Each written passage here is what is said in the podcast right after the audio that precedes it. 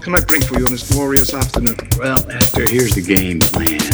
You're going to bring us 2 absolute martinis. You know how I like them, straight up. Then precisely 7 1/2 minutes after that, you're going to bring us 2 more. Then 2 more after that every 5 minutes until one of us passes the fuck out. Excellent strategy, sir. I'm good with water for now, though. Thank you. It's first day on Wall Street. Give him time. Thank you. Thank you.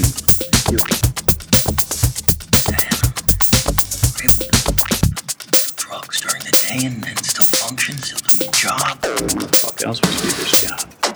Cocaine and hookers, my friend. Right. I gotta say, I'm incredibly excited to be a part of your firm. I mean, the clients you have are absolutely fuck the clients. Your only responsibility is to put meat on the table. You got a girlfriend? I'm not married. No wife. Her name is Teresa. She comes here. Congratulations. Teresa. Name of the game? Move the money from your client's pocket into your pocket. Right, but if you can make your client's money at the same time, it's advantageous to everyone, correct? No.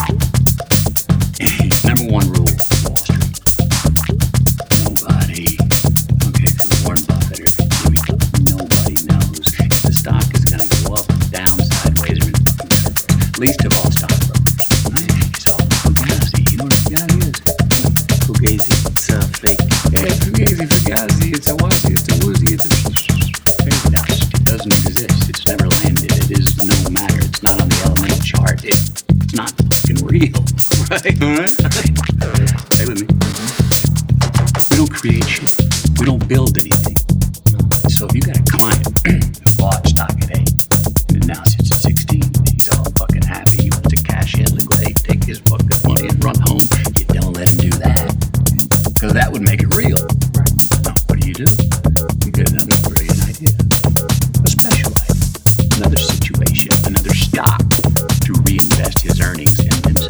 And he will every single time. But they're fucking addicted.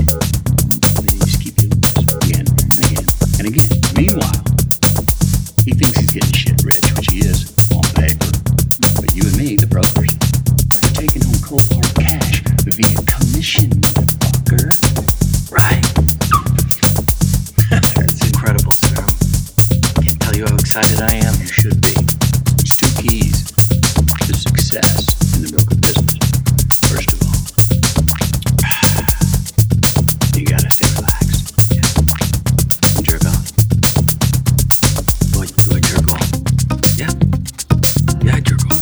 How many times a week? Like, 3 people. Up. Those are rookie numbers in this racket. I myself enjoy coffee at least twice a day. Wow. Once in the morning, right after I work out, and then once right after lunch. Really? Okay. I want to. That's not why I do it. I do it because I fucking need to. Think about it. You're dealing with numbers all day long. Decimal points, high frequencies, bang, bang, bang. Fucking digits. All very acidic above the shoulders, mustard shit. Time to wake some people out. Right. You gotta feed the geese to keep the blood flowing. I keep the rhythm below the bell. This is not a tip, this is a prescription, trust me. If you don't, you will fall out of balance, split your differential, and tip the fuck over. Or worse yet, I've seen this happen, implode. I don't want to implode, sir. No, you don't. I'm in it for the long run, you know. Yeah, implosions are ugly.